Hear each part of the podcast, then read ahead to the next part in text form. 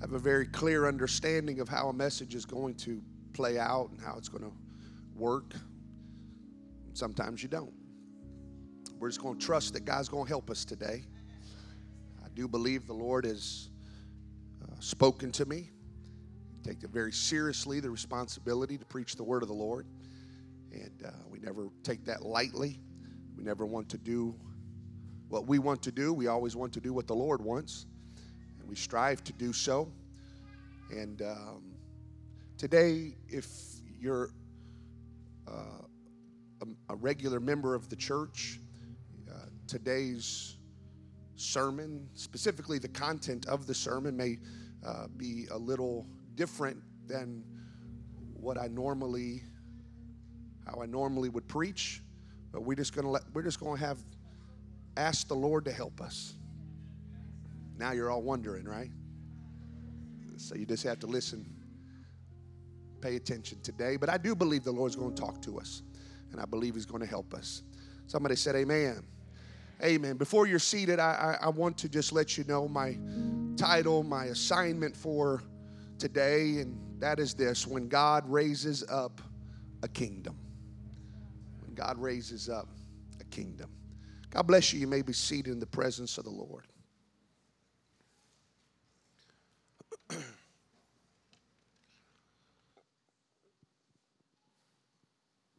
With the 4th of July around the corner, I don't typically, on holiday Sundays, I don't typically always preach to the holiday, but I felt prompted to do so today. With the 4th of July right around the corner, we are all no doubt making plans on how we're going to celebrate our nation's independence.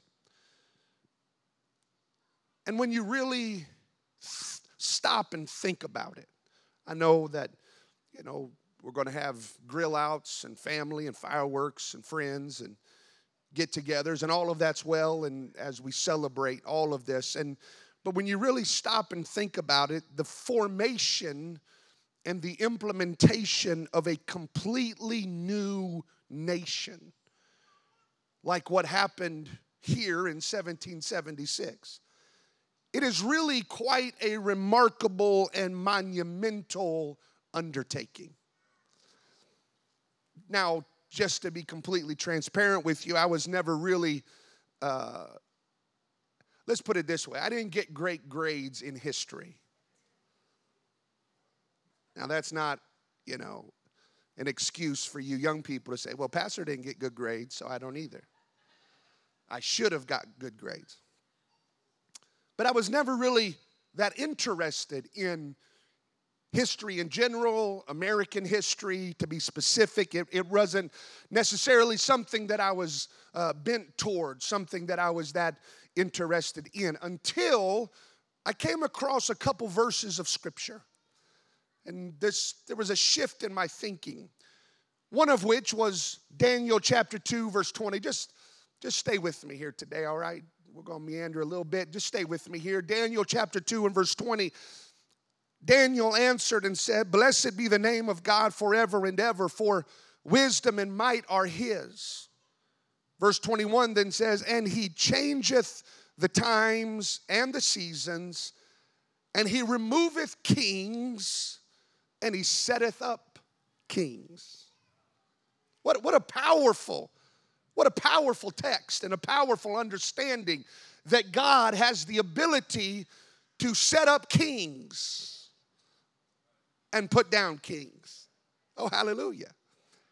Psalms chapter 75 and verse 6 for promotion cometh neither from the east, nor from the west, nor from the south, but God is the judge.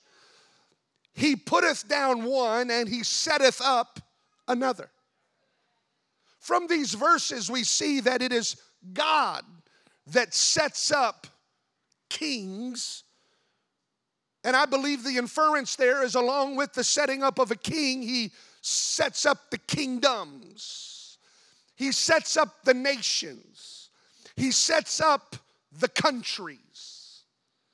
And it's God that removes the kings and removes the kingdoms and the nations and the countries. Now, You, you need to think about this today. It's not something maybe we think about often, but we need to think about this that with all the nations that have risen and fell since the beginning of time, God has ultimately been the driving force for their inception as well as for their demise.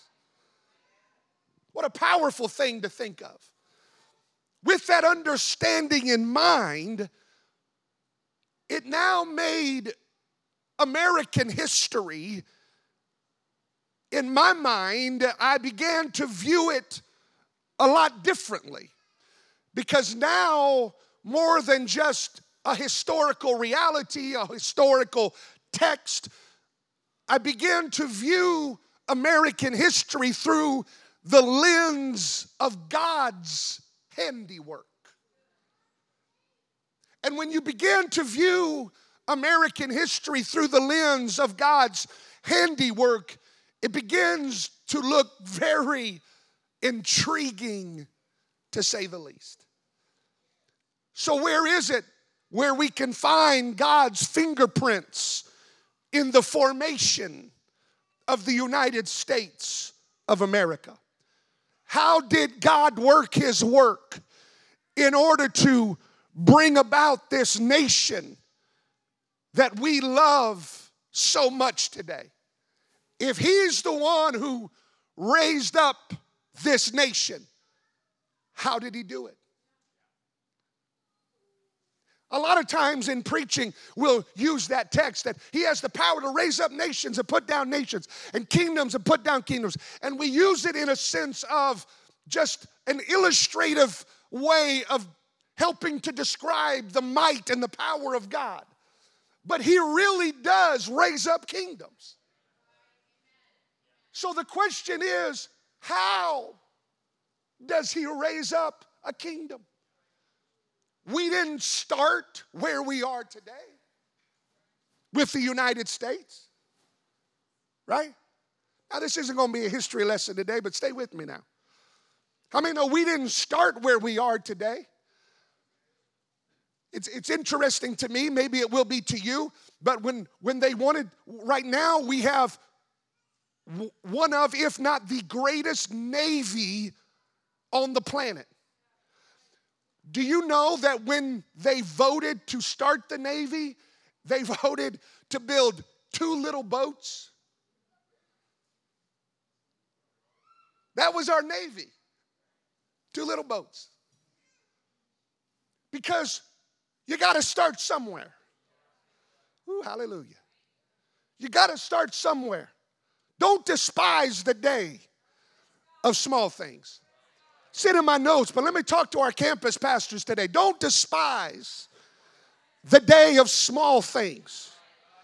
When God does something, He does it methodically and He does it line upon line and here a little and there a little. And even when we don't necessarily know why He's doing what He's doing, He's still working His work.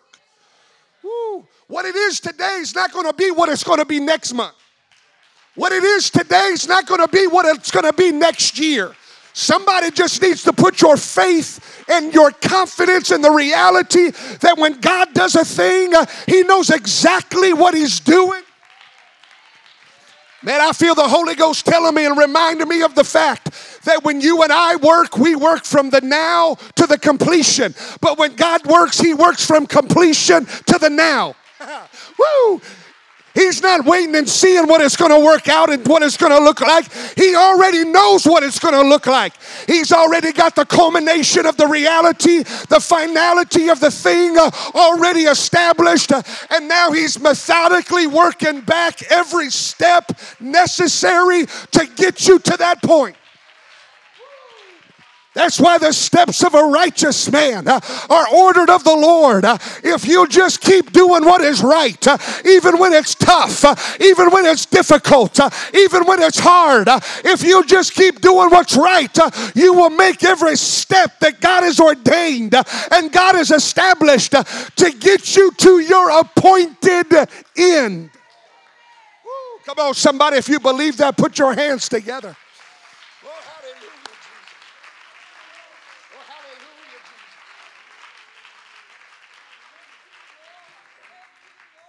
Somebody said, Amen.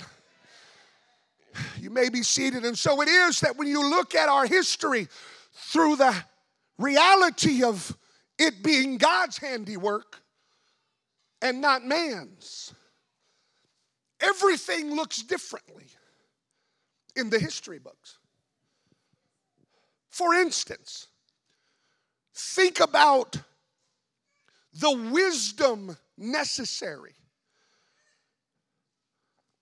that it required for the founding fathers to implement everything that needed to be implemented in order to start a nation. We're not, we're not talking about starting a, you know, a, a lemonade stand. We're talking about starting an entire nation. You, you have to have a lot of wisdom. Come on, right? To, to, just to put that into perspective, how much wisdom might one need to start a business?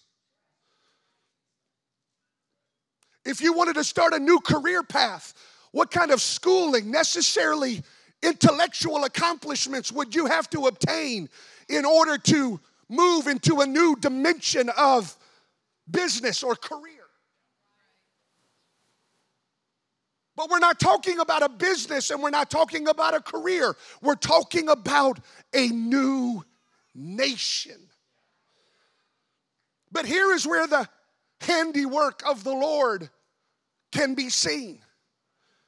For there were several prominent founding fathers that have written of the fact that from the very, stay with me now, that from a very early age, they felt, nobody told them, nobody said anything to them, but at a very early age, they felt that they were going to be a part of something monumental.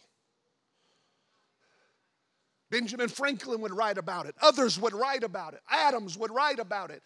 That from a very early age, they just felt like they were going to be a part of something monumental. Because of that, they did not take that feeling lightly. But because of that, from a very early childhood, they would read everything they could get their hands on. They would study everything they could possibly study.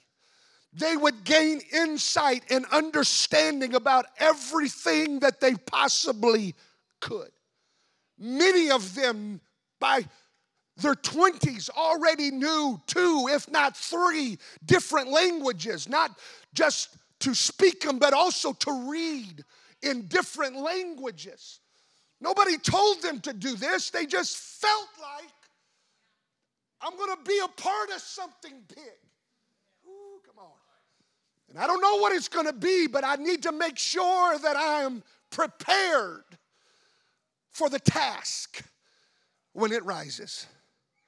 I'm gonna do something I'm going to accomplish something great in my life. I don't know what it is, but I got to make sure that I have the wisdom necessary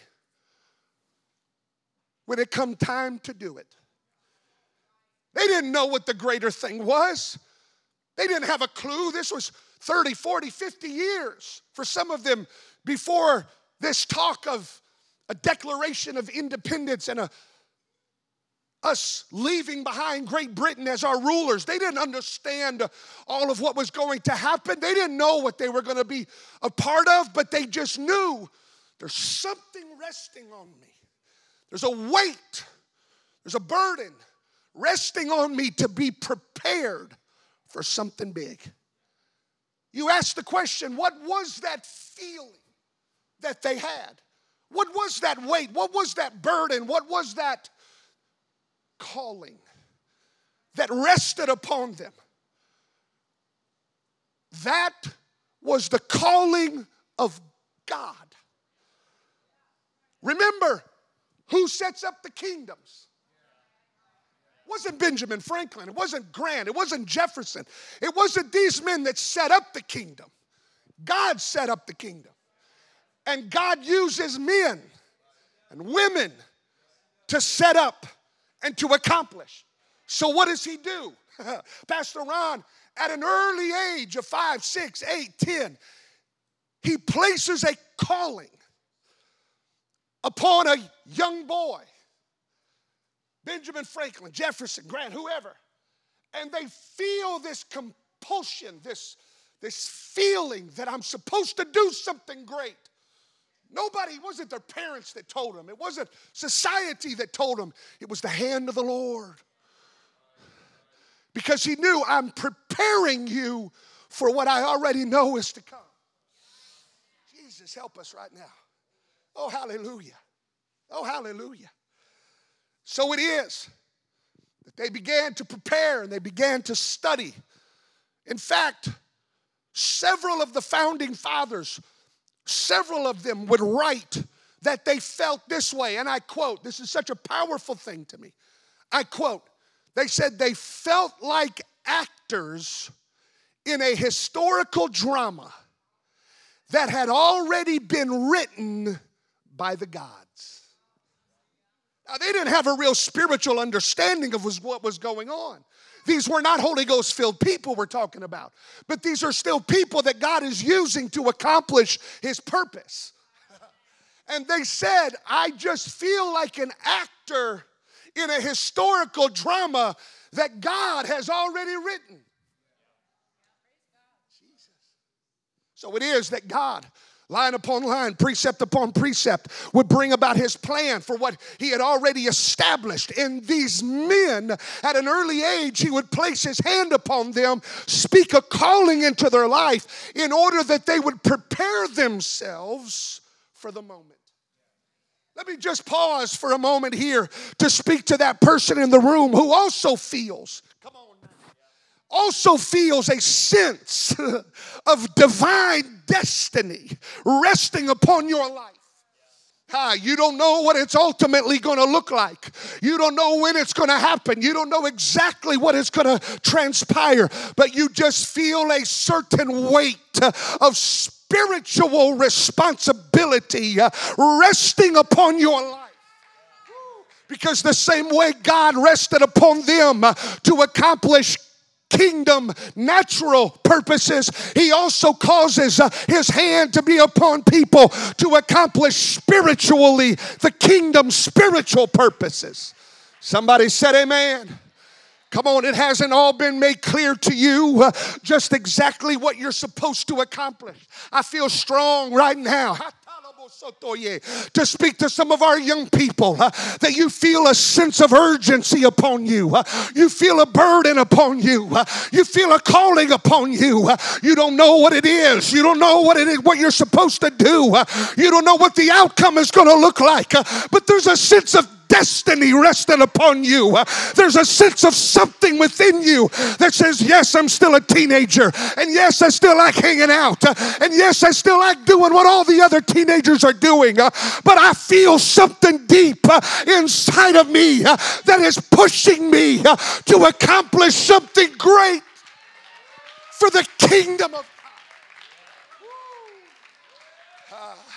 I want you to understand that's not man resting that upon you. Uh, that's not your pastor placing that upon you. Uh, but that is the hand of Almighty God uh, placing it upon you uh, and saying, I've got a purpose for your life. Uh, I got a destiny for your life. Uh, I've got a ministry that only you can fulfill. I want you to do something big in the kingdom of heaven. Come on, I need some young people, some hyphen. I need some adults uh, that would you refuse to do nothing or just little in the kingdom get so caught up in this, that, and the other that the kingdom comes second or third or fourth. Where are the people among us that say, Yes, I got a job, and yes, I got to work, and yes, I got to make money, but greater than all of that, I got a sense of something resting on my life I don't want my life to be wasted. I don't want to just go through the motions. I don't want to just accomplish nothing with my living, but I want to do something big for the King. Come on, if that's the way you feel, lift your hands right now and give Him praise. Come on. Woo! Come on, I feel the calling of the Lord resting on this house. I feel the hand of the Lord resting on some young people, some adults, some hyphens, some children. You don't have to have it all figured out, uh, but you need to make sure you are preparing yourself uh, for the moment. Don't take your calling lightly. Don't take your burden lightly. Give it all you got. Ooh, what it looks like today might not be what it looks like next month and next year. But you, there, there needs to be somebody that says, I'm going to study to show myself approved, a workman. So then, in the moment and that call, and when I have the opportunity, I'm going to do something big for the kingdom of God. Somebody said, Amen. May be seated. So it is that this handiwork of the Lord upon the formation of our great nation was viewed again on the day where the founding fathers all gathered together in the Continental Congress in Philadelphia. And they were going to have a vote to decide if we are going to succeed from Great Britain. Are we going to actually do this and become our own nation? They all understood what the ramifications of this vote would be.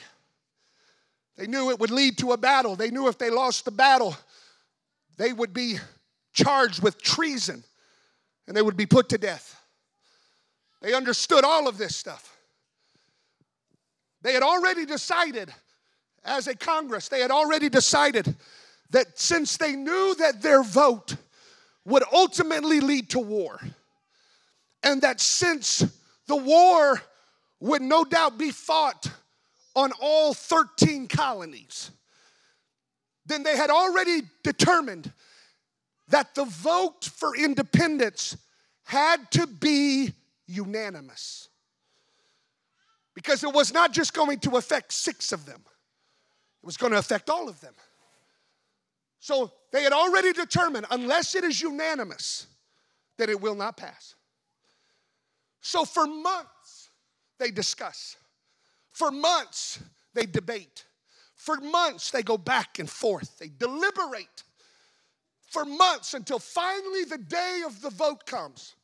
Are we going to be emancipated from Great Britain's rule? And when asked, is there anybody who wants to say final remarks? Before we take the vote. There was a man who I didn't, I'd never even heard of him. I tried to find his name, I couldn't find it.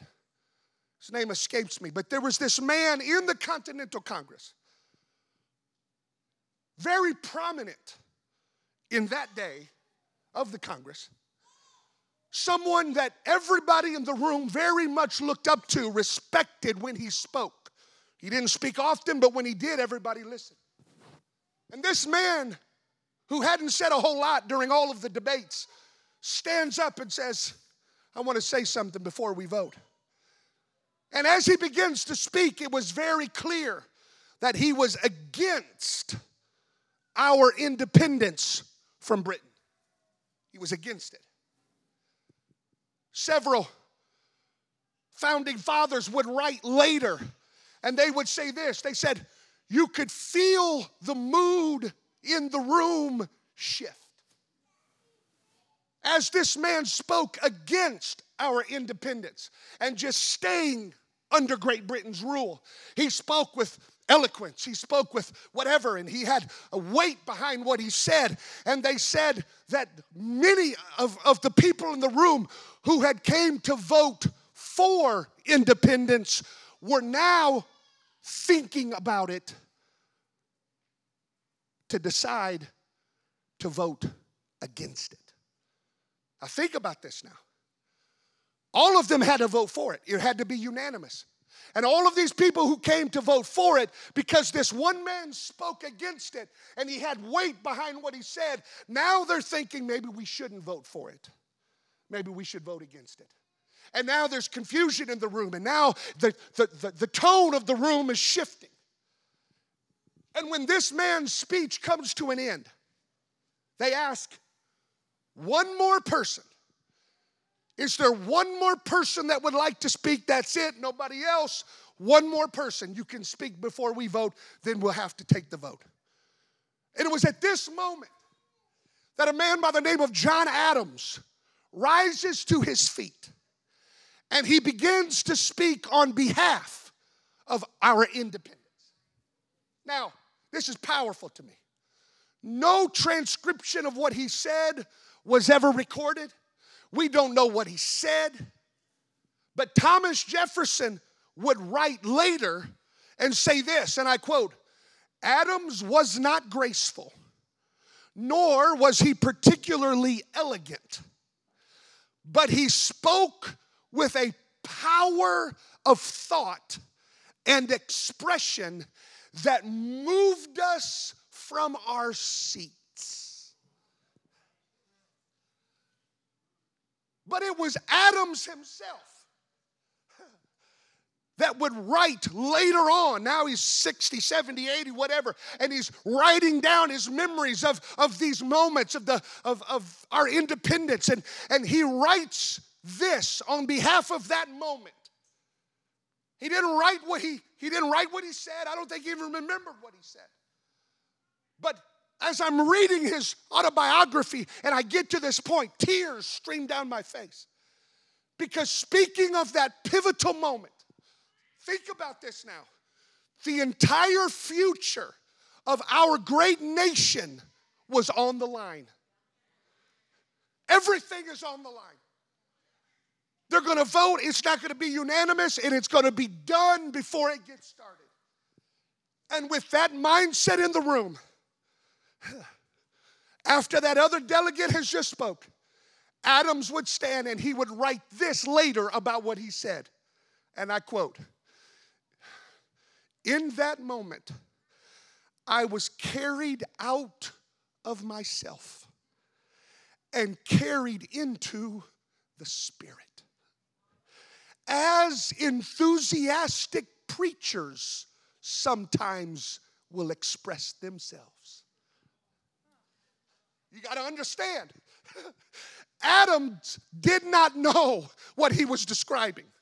Adams had no context for what he was experiencing when he stood up and began to speak. The best way he could describe it was that he was carried into the Spirit. But what we know, come on, Jesus. What we know that he was referring to was the anointing of the Holy Ghost. Come on, Jesus. That was resting upon him for a divine purpose at a very particular critical part in the raising up of a kingdom. Why? Because God raises up kingdom. And when somebody had to say something that could get the room to rise to their feet, the Lord knew you don't have it in and of yourselves to accomplish uh, what needs to be accomplished uh, in this room. So I'm going to allow my anointing I'm going to allow my anointing uh, to rest upon you. Uh, and it won't be your words, uh, it'll be my words. And it won't be what you're saying, it'll be what I'm saying. Why? Because you didn't raise this kingdom up, I'm raising this kingdom up.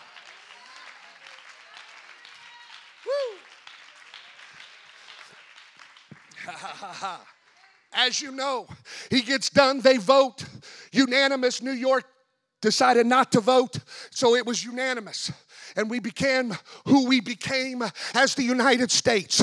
But I want you to see we would never have gotten to where we are if it was not for the anointing of the Holy Ghost. Come on, somebody. We are who we are because of the anointing of the Holy Ghost. We have what we have because of the anointing of the Holy Ghost. I need somebody to know greater than what we can accomplish with our own intellect, greater than what we can accomplish within our own power. we've got to have the anointing uh, of the Holy Ghost. Woo! Hallelujah. My dear friends, we need to live our lives in such a way where the anointing of the Holy Ghost uh, is flowing through us uh, and flowing out into a world uh, that so desperately needs it. There's a lot of other churches out there that clap like we clap, that sing like we sing, that play like we play. There's a lot of other churches out there that have nice buildings, way nicer than this. but there's one thing that they're lacking, and there's a reason why churches are dying all across the country. it's because they may have all the trappings, but they don't have the anointing of the Holy Ghost. We've got to have the anointing of the Holy Ghost. Unless the anointing is upon us, uh, we are nothing. uh, But with the anointing, we are everything. Come on, somebody. Uh, We are nothing without it, but we are everything with it. I can do all things through Christ, through the anointing, through the power of the Holy Ghost. Come on, we got to walk in anointing. We got to talk in anointing. We got to live under the anointing of the Holy Ghost. We got to preach and teach and live and act out everything that we are and everything we will be under the anointing of the Holy Ghost. Ooh. Somebody said, Amen. Ooh, hallelujah. Oh, hallelujah. Oh, hallelujah. Somebody say, We got to have it. Somebody say, We have it. We got to use it. The anointing of the Holy Ghost. If God, if God's anointing can alter the course of a nation, do you not also think it has the ability to alter the course of your life and of your family? And of this church. Come on, if we're trying to build a church with our own intellect and our own wisdom and our own power, we're never going to do it. But if we'll tap in and be led of the anointing uh, of the Holy Ghost, how many know we can accomplish everything that God has called us to accomplish? It don't matter what we come up against. It don't matter what the room feels like, the shift in the spirit realm feels like. Uh, it don't matter what the enemy's saying. It don't matter what the adversary's saying. Uh, it don't matter what opposition says. It don't matter everybody that tells us we can't start 25 campuses. I'm here to tell you, under the anointing of the Holy Ghost, uh, we can, we will. we're going to build a church for the kingdom of God. We're going to start 25 campuses for the kingdom of God. We can't do it of ourselves, but we've got the anointing. We've got the anointing of the Holy Ghost.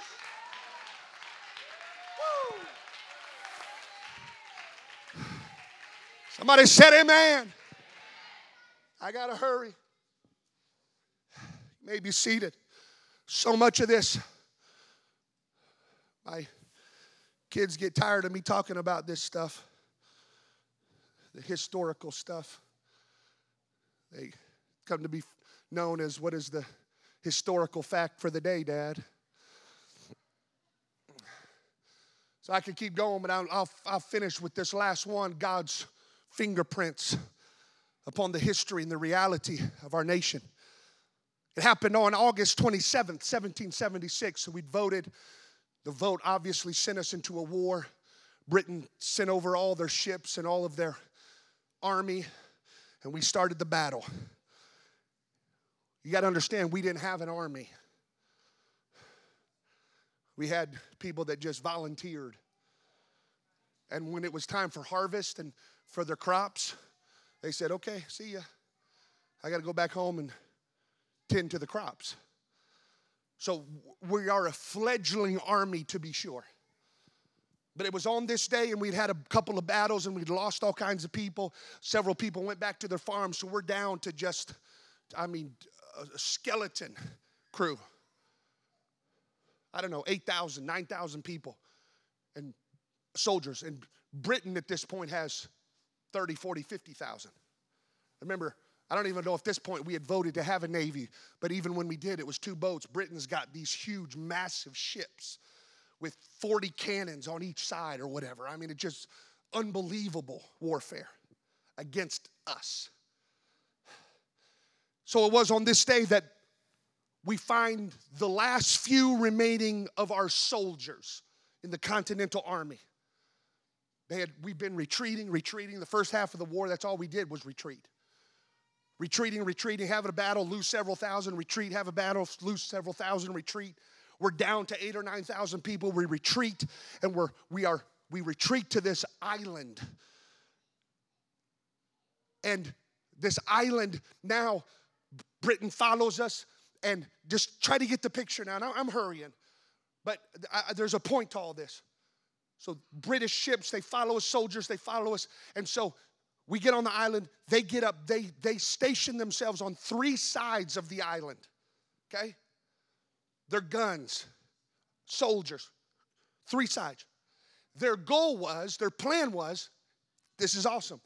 They wanted to send their ships around the island to get on the backside, so now they would have us completely surrounded, nowhere to go. Massive cannons aimed all this stuff. We have no reinforcements. You have to understand that if our soldiers in this moment, this is all we have left, if they are killed or captured or surrender, it's done. It's over.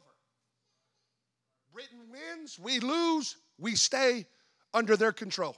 This is the last of it. But it's God that raises up kingdoms. So the Britain officer, naval officer, he's, he says, We want to order all these ships. We want you to go around the backside of the island. We're going to rope them off, completely surrounded. The problem was at that very moment, the wind stops. You got to remember, they didn't have outboard motors, it was all wind generated. You can't go anywhere if there's no wind, and the wind stops. Who controls the wind?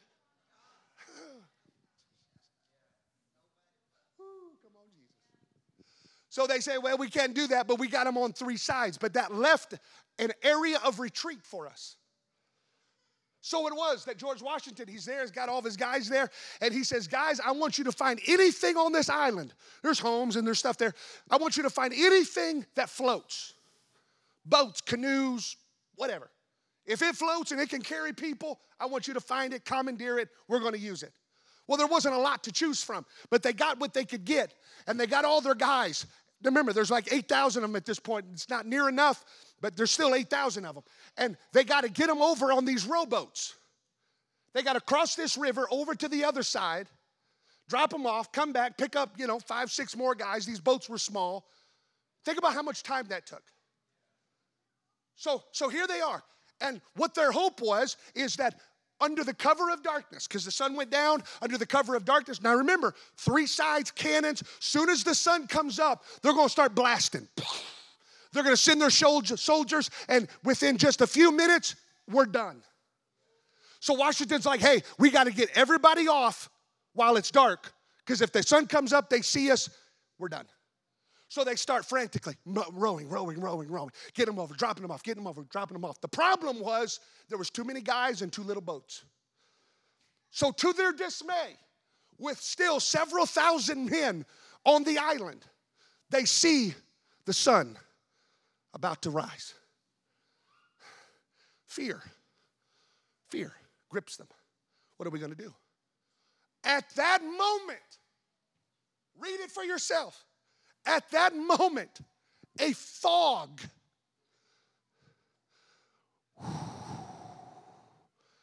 rose in. But the amazing thing about the fog was it just went as far as where the British people were and stopped. So, where all of our people were, it was clear. So the British Navy officers, all the boats, all the soldiers, they said the, the fog was so thick you couldn't see your hand in front of your face. They could not see a thing. They couldn't see us, even though now the sun is up, they couldn't see us rowing all of our guys. And it is recorded in history that when the last boat when the last boat gets to the other side and the last man puts his foot on that shore on the other side, the fog begins to lift. By the time the fog lifts, we're gone. They open, you know, fog leaves. They're ready to bomb us, destroy us. They look, nobody there. Who controls the fog? He controls the wind, He controls the fog. You want to know how God raises up a kingdom? That's how He raises up a kingdom. If you were ever curious about how God raises up a kingdom, that's how He does it. Now, there's so, and I got to hurry, but there's so much from that particular story that, that we could preach about. But I just feel to tell somebody that the book says this in Second Chronicles chapter 20 and verse 17 You shall not need to fight in this battle. Set yourselves, stand ye still, and see the salvation of the Lord. Somebody needs to be reminded of the fact that just as God fought for the nation, He's going to fight for you uh, if you'll let Him fight uh, on your uh, behalf. Come on. You've tried fighting it with your own abilities uh, and it's gotten you nowhere. Uh, you've tried fighting it with your own intellect uh, and it's gotten you nowhere. Your addiction, your pain, your darkness, your depression. You've tried fighting it with your own strength and it's gotten you nowhere. I'm here to tell you, you need to let the Lord fight your battles. I said, You need to let the Lord fight your battles uh, because how many know He can fight them way better than what we can? Can I get a witness in the house? Can I get a witness in the house? God can fight our battles way better woo, than what we can. Is there anybody that knows there's no problem too big for God. Is there anybody that knows there's no addiction too big for God? There's no brokenness too big for God. There's no mistake too big for God. If you'll just let the Lord fight your battle for you, man, I feel the Holy Ghost. If you'll just let it go uh, and let God do it, uh, if you'll stop trying to fix it on yourself, uh, if you'll stop trying to work it out yourself, if you'll stop trying to do it all by yourself, and if you'll let the Lord fight your battle, He can do it far greater than what you can. Come on, somebody stand to your feet right now. Woo. Come on, somebody praise him if you know I'm preaching truth. Somebody praise him if you know I'm preaching truth right now.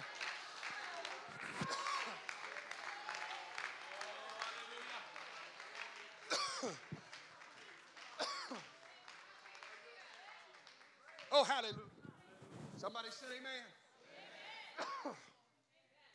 Last point, one minute and I'll be done. Two minutes maybe. But the greatest thing of everything that happened in the Declaration of Independence, us becoming our own nation, all of the freedoms that it affords us, the greatest freedom, the greatest freedom that the Declaration of Independence afforded us is the freedom of religion. I'm thankful for all of our other freedoms. I don't want to give them up, but I'm so very thankful for the freedom of religion. You want to know why? because the freedom of religion allows me the opportunity to stand here right now and say, except a man be born again of the water and of the spirit he cannot enter into the kingdom of heaven. I'm here to tell somebody if you want your sins to be dealt with you need to repent of your sins. We need to be baptized in the name of the lord jesus christ for the remission of those sins.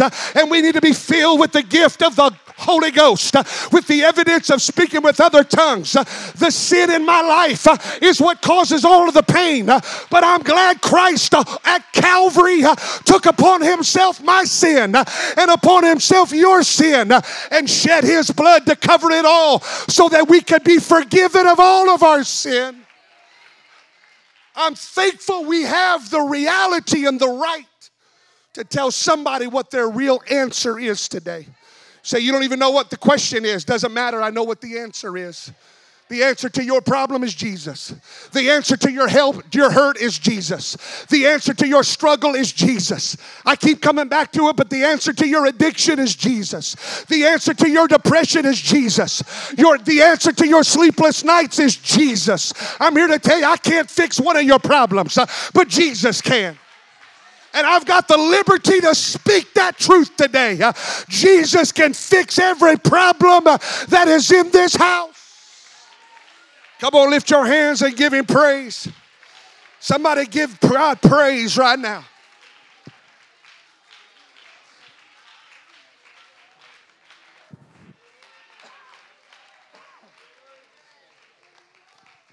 I wonder right now, all across this auditorium, you'd be so kind to help me now, would you lift your hands? And I want us to pray.